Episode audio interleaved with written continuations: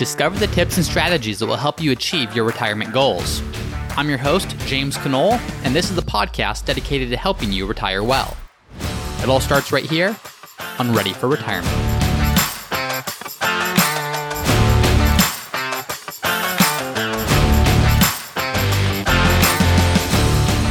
Hi, everyone. Welcome back. This is Ready for Retirement, and I'm your host, James Conole. And the topic for today's episode is Roth IRAs, and more specifically, seven things that you need to know about Roth IRAs to use them effectively in your retirement planning. I think a lot of people know what Roth IRAs are, generally speaking, but there's so many unique things to know about Roth IRAs, especially when it comes to planning your retirement, that I thought it would be best to dedicate an entire episode to understanding what some of those things are. So, just a general background what is a Roth IRA if you don't know? Well, what a Roth IRA is, is it's a retirement account where you can save money and have that money grow tax free. So, with a Roth IRA, an individual retirement account, any money that you contribute to it, you don't get a tax deduction for doing so. But as that money grows, it grows completely tax free. And when you take that money out in retirement, it's also tax free. For example, let's say that for 20 years you contribute $5,000 to a Roth IRA. So every single year you contribute $5,000, and let's just assume that that money grows at 8% per year. Well, over the course of those 20 years, you would have put in $100,000 of your own money. That was a $5,000 contribution times 20 years. But if you were growing that money, if it was invested and grew at 8% per year, you would have $229,000 by the end of that period. So there's $129,000 of growth on those contributions that that's going to come out and that's completely tax free. If that was any other type of account, whether a brokerage account or an IRA, either all or portion of that is going to be fully taxable. So the benefit of a Roth IRA is it's a great place to set you up for tax-free income in retirement. Now, for 2020, you can contribute $6,000 if you're under 50 to a Roth IRA, or if you're 50 or older, you can contribute up to $7,000 as the max contribution. So, those are the general details. A lot of people know that. They know it's great for tax free income in the future, and they know what the contribution limits are to some extent. But there's some other planning points that I really want to touch upon that I think are really important to know as you plan your retirement and seeing how does a Roth IRA fit into this big picture. So let's dive into some of those, and these are in no particular order, but let's just start going through those. The first thing to know is contributions to Roth IRAs, they're available for withdrawal at any time. So most people know that in retirement, you can take out your Roth IRA if you've met the minimum qualifications, and the whole thing is tax free. What people don't know though is any money you put into a Roth IRA, whether you've reached 59 and a half, which is considered your retirement age being able to withdraw these funds or not, you can actually pull out your contributions completely tax free. So, me, for example, I'm not yet 59 and a half. So, if I'm putting money into my Roth IRA, I can actually pull those contributions out at any time without taxes and without penalty. It's the growth and the earnings on that money that I can't touch without penalty or without taxes until I've hit those qualifications. So, that's a nice thing to know because as you're putting money away to retirement accounts, the trade off you're giving is you're losing some of the flexibility and you're losing access to those funds and you could only access them without or with paying penalties. With the Roth contribution, that's not fully true. You always have the ability, no matter how old you are, no matter when you put them in, to take contributions out at any time without any taxes or penalties. So that's number one. That's important to know because that does provide some extra flexibility with Roth IRAs, where if you want to retire before 59 and a half, or you have a need for those funds before that time, you can probably do so if you do some good planning up front. Number two, the second thing to know about Roth IRAs that people don't typically know is there's something called the five year rule. So we all know that this creates tax free income in retirement if you're pulling money out of a Roth IRA, but there's still certain requirements that you have to hit. And the five year rule says that you have to have your Roth IRA opened and funded for at least five years before you can take money out and have it be fully tax free. Here's why that matters. Let's assume that you're 60 and you don't fund a Roth IRA until you're 60 years old. Well, you put those funds in and you're over 59 and a half. So you might be thinking, well, I can just pull this money out at any time. Well, not necessarily. Yes, you can pull out your contribution, like we just mentioned. There's no limit to doing that.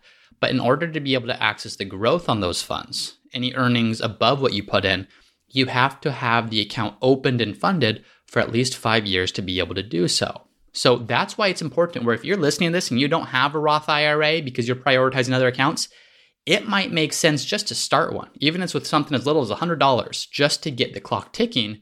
Because as soon as you open and fund that account, the clock is ticking on that five year rule. So that hopefully by the time that you need those funds, you fully met that requirement and you don't have to worry about that going forward.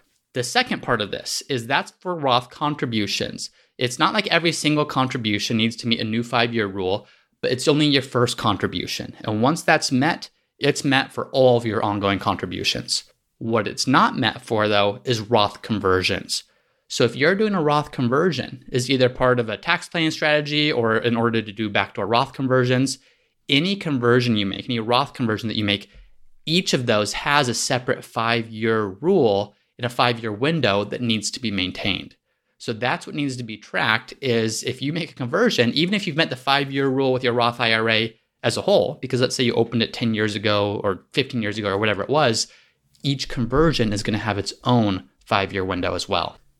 And then finally, these five year rules, they also apply to your beneficiaries. So if you open a Roth IRA for the first time, and let's say you, you pass away three years later, well, your beneficiary that inherits that account, that five year rule still applies to them. So they would need to wait an additional two years before they could fully access those funds, even though it's something that they inherited. So keep that in mind the five year rule. It's something that could possibly prevent a few things, but with some good planning ahead of time, you can make sure that that five year rule isn't inhibiting anything that you're trying to do. So that's number two. Number three is, is backdoor Roth conversions. Many people have heard of this, but they don't fully know what it means. Why it's even a concept is there's income limits for how much you can earn and still put money into a Roth IRA. Meaning, if you're married and you earn over $206,000 per year, you can't put money directly into a Roth IRA. In fact, what the rule states is that if you make less than $196,000 per year and you're married and you're filing jointly, you can make a full Roth contribution. If you make between $196,000 and $206,000 as a married couple filing jointly, you can make a partial Roth conversion. It Starts to, to tail off, it starts to get restricted the older you get, and then once or the more income you have, and then once you're over $206,000 in income, you're restricted from doing Roth contributions. Now, if you're single and filing taxes single, then the range is 124,000 to 139,000. So if you make less than 124,000, you can do a full contribution. If you make over 139, then you can't. In between 124 and 139, you can do partial contributions.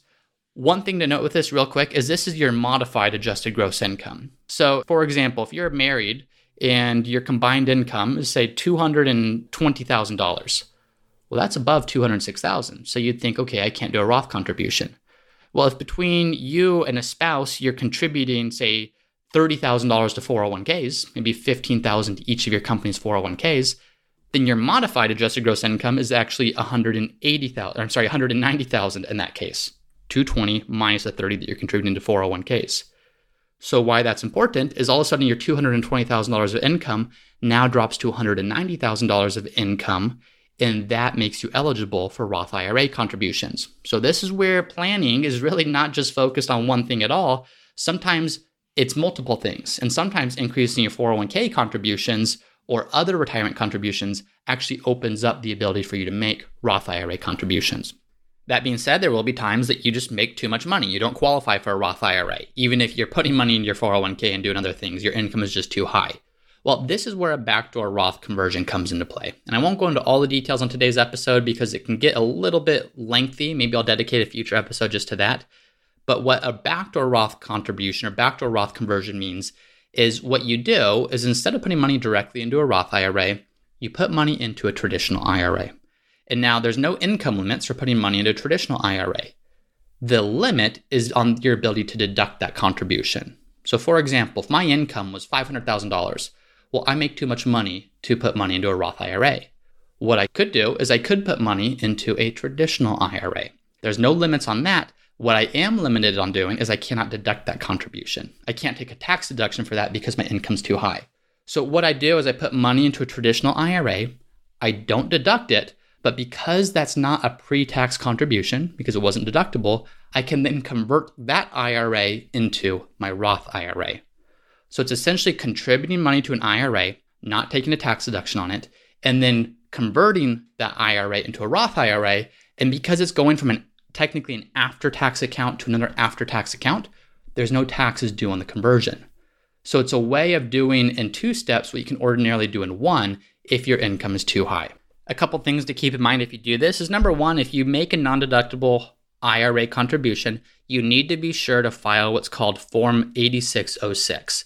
This tells the IRS that you did make an IRA contribution, but there was no deduction taken for that. So it allows you to be able to track that if you were ever to be audited. Number two, if you have any existing IRAs other than this, which could be IRAs, SEP IRAs, simple IRAs, anything like that, it prevents you from being able to do this. The IRS has what's called an aggregation rule when this happens.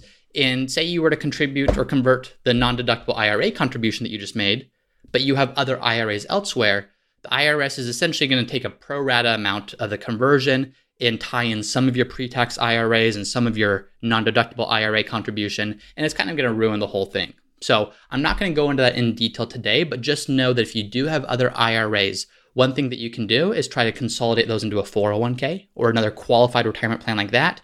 But if not, then doing the backdoor Roth conversion probably isn't a great thing to do because it won't really be non taxable. So before you do this, talk to a tax planner, talk to your financial planner. There are some details you want to make sure that you get right if you're going to do it. But did want to bring that up that many people think they can't contribute to a Roth IRA because their income's too high but many of those people actually can. And it's just through a backdoor Roth contribution and potentially even a mega backdoor Roth conversion through their 401k plan if it allows for after tax contributions. So that's number three. Number four, another really important thing to know about Roth IRAs for planning purposes is Roth IRAs are not subject to required minimum distributions, so RMDs. You, you've maybe heard of RMDs, and what happens is when you turn 72, used to be age 70 and a half, but it's since switched to 72, you're going to be required to start taking money from any IRAs or 401ks or other pre tax accounts that you have. The IRS says those were accounts that you got a tax deduction on as you made those contributions over the course of your working career. They were tax deferred as they grew, but the only way that the IRS gets to collect tax dollars on those is when you pull money out of your IRA or when you pull money out of your 401k. So at age 72, they're going to require you to start pulling money out of those accounts. Now, the way that it works out is there's kind of a life expectancy table that allows you to calculate how much you have to pull out. But your first year of your RMDs, when you turn 72, the amount that you're required to take out is, I think, about 3.7%, something in that range. So if you have a million dollars in your IRA, you're going to be required to take out about $37,000 that first year. Then that number continues to grow each and every year. And by your mid to late 80s, it's increased up to the 7 to 8% per year range. So if you have a million dollars in your IRA still at that point, well, you're not taking 37,000 out per year. Now you're taking closer to 70 to 80,000 out per year. Now that's not necessarily a bad thing if that's the money that you need to live on and you would have taken it out anyways, but it can be a challenging thing because that in many cases can push you into a tax bracket that you don't want to be in. Because when you're looking at your taxes at that point, chances are good you have two social security benefits if you're married at that point. Maybe you have a pension, maybe you have other income sources, maybe you have dividends and interest from investment accounts. And if on top of all that, you're being forced to take out 60, 70, $80,000 from your IRA, that can very quickly add up. And that can push you into a tax bracket that you don't necessarily want to be in, especially knowing that we don't really know where tax brackets are going to be in the future, maybe when you're at that point in your retirement years. So that's why a Roth IRA is so valuable. With Roth IRAs, there are no required minimum distributions. The IRS is already, they're not going to get tax dollars for any money you take out of there. So there's really no reason they're going to require you to pull money out. So that could potentially save you a whole bunch of money, not just in taxes in general, but it could prevent you from having to take more out of your portfolio than you really want to because there's no required minimum distributions on Roth IRAs. One thing to note with that is if you inherit a Roth IRA, or if your heirs, if it's a non spouse beneficiary, ultimately inherit your Roth IRA, there are required minimum distributions on that. Those RMDs are not taxable, but just know that if your heirs inherit your Roth IRA, they will be subject to RMDs as they would with traditional IRAs. But for your retirement, it can be a really great tool to help plan to keep taxes down. All right, number five, the fifth thing that you really need to know about Roth IRAs to use them effectively in your retirement planning is this Roth IRAs are not included in your provisional income. So if you've never heard of provisional income, most people haven't. What it is, is it's how the IRS calculates how much of your Social Security is taxable. So if you want to understand how much of your Social Security benefit is going to be taxable, there's there's really three steps to do so. Number one, start with your gross income. So this is just the total amount of money excluding Social Security. So things like IRA distributions, income from work, dividends, capital gains, things like that. Next, add in any tax-free income that you received. So if you have municipal bonds, either a bond fund or individual municipal bonds, even though that income is not taxable on your tax return, it is included in your provisional income. So add that to your gross income. And then finally, number three, calculate 50% of your Social Security benefit and add that amount to your previous total. So your gross income, excluding Social Security, plus any tax free interest on municipal bonds, plus 50% of your Social Security benefit. If you take that number and you're married in retirement, and if that number is less than $32,000, well, Social Security is not taxable at all. There's 0% tax on any of your Social Security. If you take that number, your provisional income, and it's between 32,000 and 44,000, then 50% of your Social Security benefit is taxable. It's not saying it's taxed at a 50% rate, it's saying that 50% of it or half of it is included in your taxable income. And if your provisional income is above $44,000 per year, then 85% or up to 85% of your benefit is going to be included in your taxable income. If you're single, those numbers are 25,000 and below, you won't have any taxes on your social security benefit. If it's between 25,000 and 34,000, then 50% of your benefit is included in your taxable income, and if it's above 34,000, then up to 85% of your benefit will be included in your taxable income. So that's kind of a little confusing. Maybe let's look at an example. Let's say that you're married and you and your spouse both have a social security benefit of $2,500 per month. So that's $5,000 per month total. And let's assume that on top of that, you've done a good job of saving your Roth IRA and you're taking another $4,000 per month from your Roth IRAs. So in total, you have $9,000 per month in income and it's all completely tax free. Well, why is it tax free? Well, let's look at our provisional income example. What we do with provisional income is we start by saying, What's your gross income? Taking out Social Security. Well, your only other income in this example besides Social Security is Roth IRAs. And Roth IRAs, as we've already discussed, are completely tax free. So take that out, there's no taxes there. Okay, step one, we're at zero. Step two, add any tax free interest from municipal bonds. Well, we don't have any of that in this example, so we're still at zero. Step three, calculate 50% of your Social Security benefit and add that amount to the previous total. Well, if my total Social Security benefit, or if your total Social Security benefit is $60,000 per year, so $5,000 per month, well, half of that is $30,000. So if we add all those numbers up, 0 plus 0 plus 30,000, our provisional income in this example is $30,000. So let's go to the table. Well, we saw that if your provisional income, if you're married filing jointly, is less than $32,000, then none of your Social Security is included in your taxable income. Well, in this case, 30,000 is less than 32,000, so none of it's included. Which means that if your income is all from Social Security and Roth IRAs in this example, you have $9,000 per month coming in and it is completely tax free. Not only did Roth IRAs save you income taxes on the Roth IRA distributions, they also saved you income taxes on Social Security. Now let's look at another example. Let's assume that instead that $4,000 per month was coming from traditional IRAs or a 401k, same tax treatment. Well, in this case, if we want to add up your provisional income, number one, we start with your gross income. So 4000 a month from IRAs, that's $48,000 per year. Number two, there's still no municipal bond interest, so that's zero. And then number three, half of your Social Security benefit is still 30000 So 48 plus 30 is $78,000. So $78,000 is above 44,000, which is the limit on provisional income. Anything above that is taxed up to 85%. What that means is 85% of your Social Security benefit in this case will be included in your taxable income. And not only that, but of course the distributions from your IRAs of 4000 per month or 48,000 per year, those are also included in your taxable income. So as you can see, same amount of gross income in both examples, but in one case you're paying absolutely $0 in taxes, and in the other case you are paying money in taxes and depending on your tax bracket and what state you're in, it could potentially be a lot more. So this is one of the additional benefits of Roth IRAs, like I just said, is it's not just about the income from the Roth IRA, it's about how the income from the Roth IRA ties into other income sources and what it means for your overall tax bracket. And in this specific example, it saved you quite a bit. Now, in reality, you're not usually just taking money from Roth IRAs and Social Security. I have some clients that they do have a completely tax-free retirement because we did a good job and they did a really good job of saving to Roth IRAs and we did Roth conversions all along the way and they have a tax free retirement. They don't need to worry about what tax brackets are going to do in the future. For most people, though, in reality, you're pulling some money from IRAs, some from Roth IRAs, some from brokerage accounts, some from Social Security.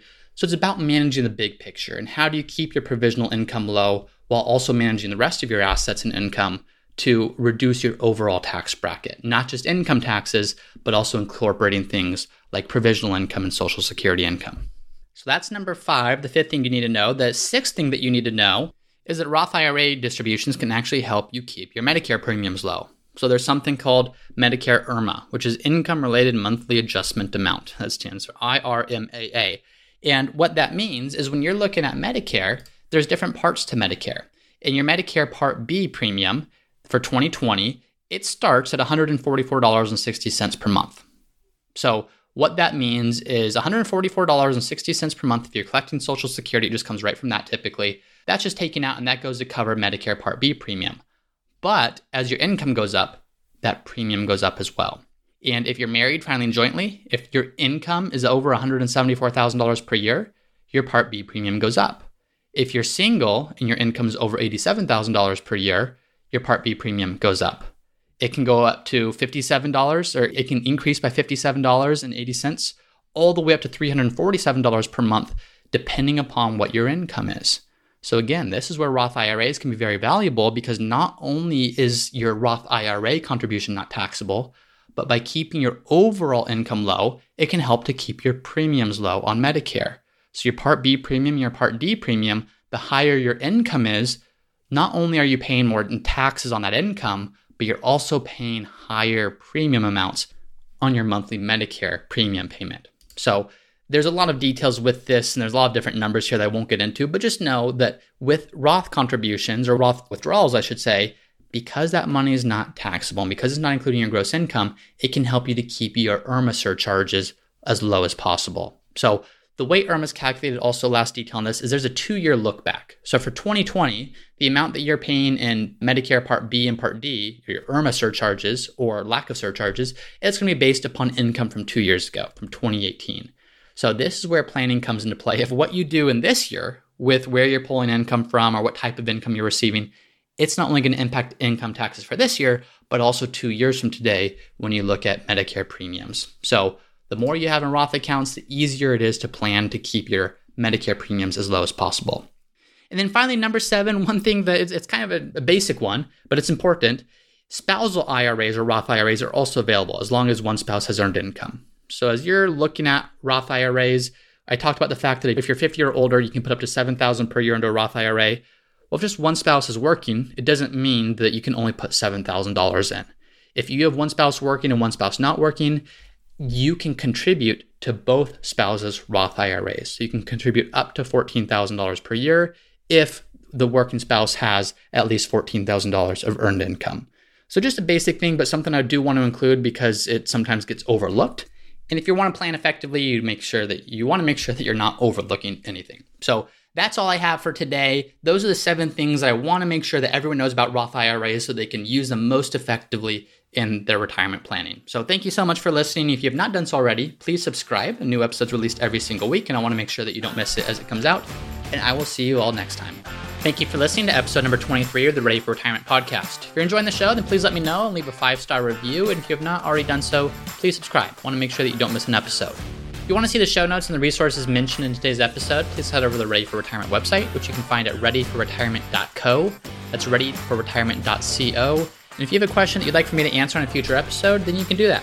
Go to the readyforretirement.co website, and there's a page there where you can submit a question that I will answer in a future episode. Thanks so much for listening, and I'll see you next time.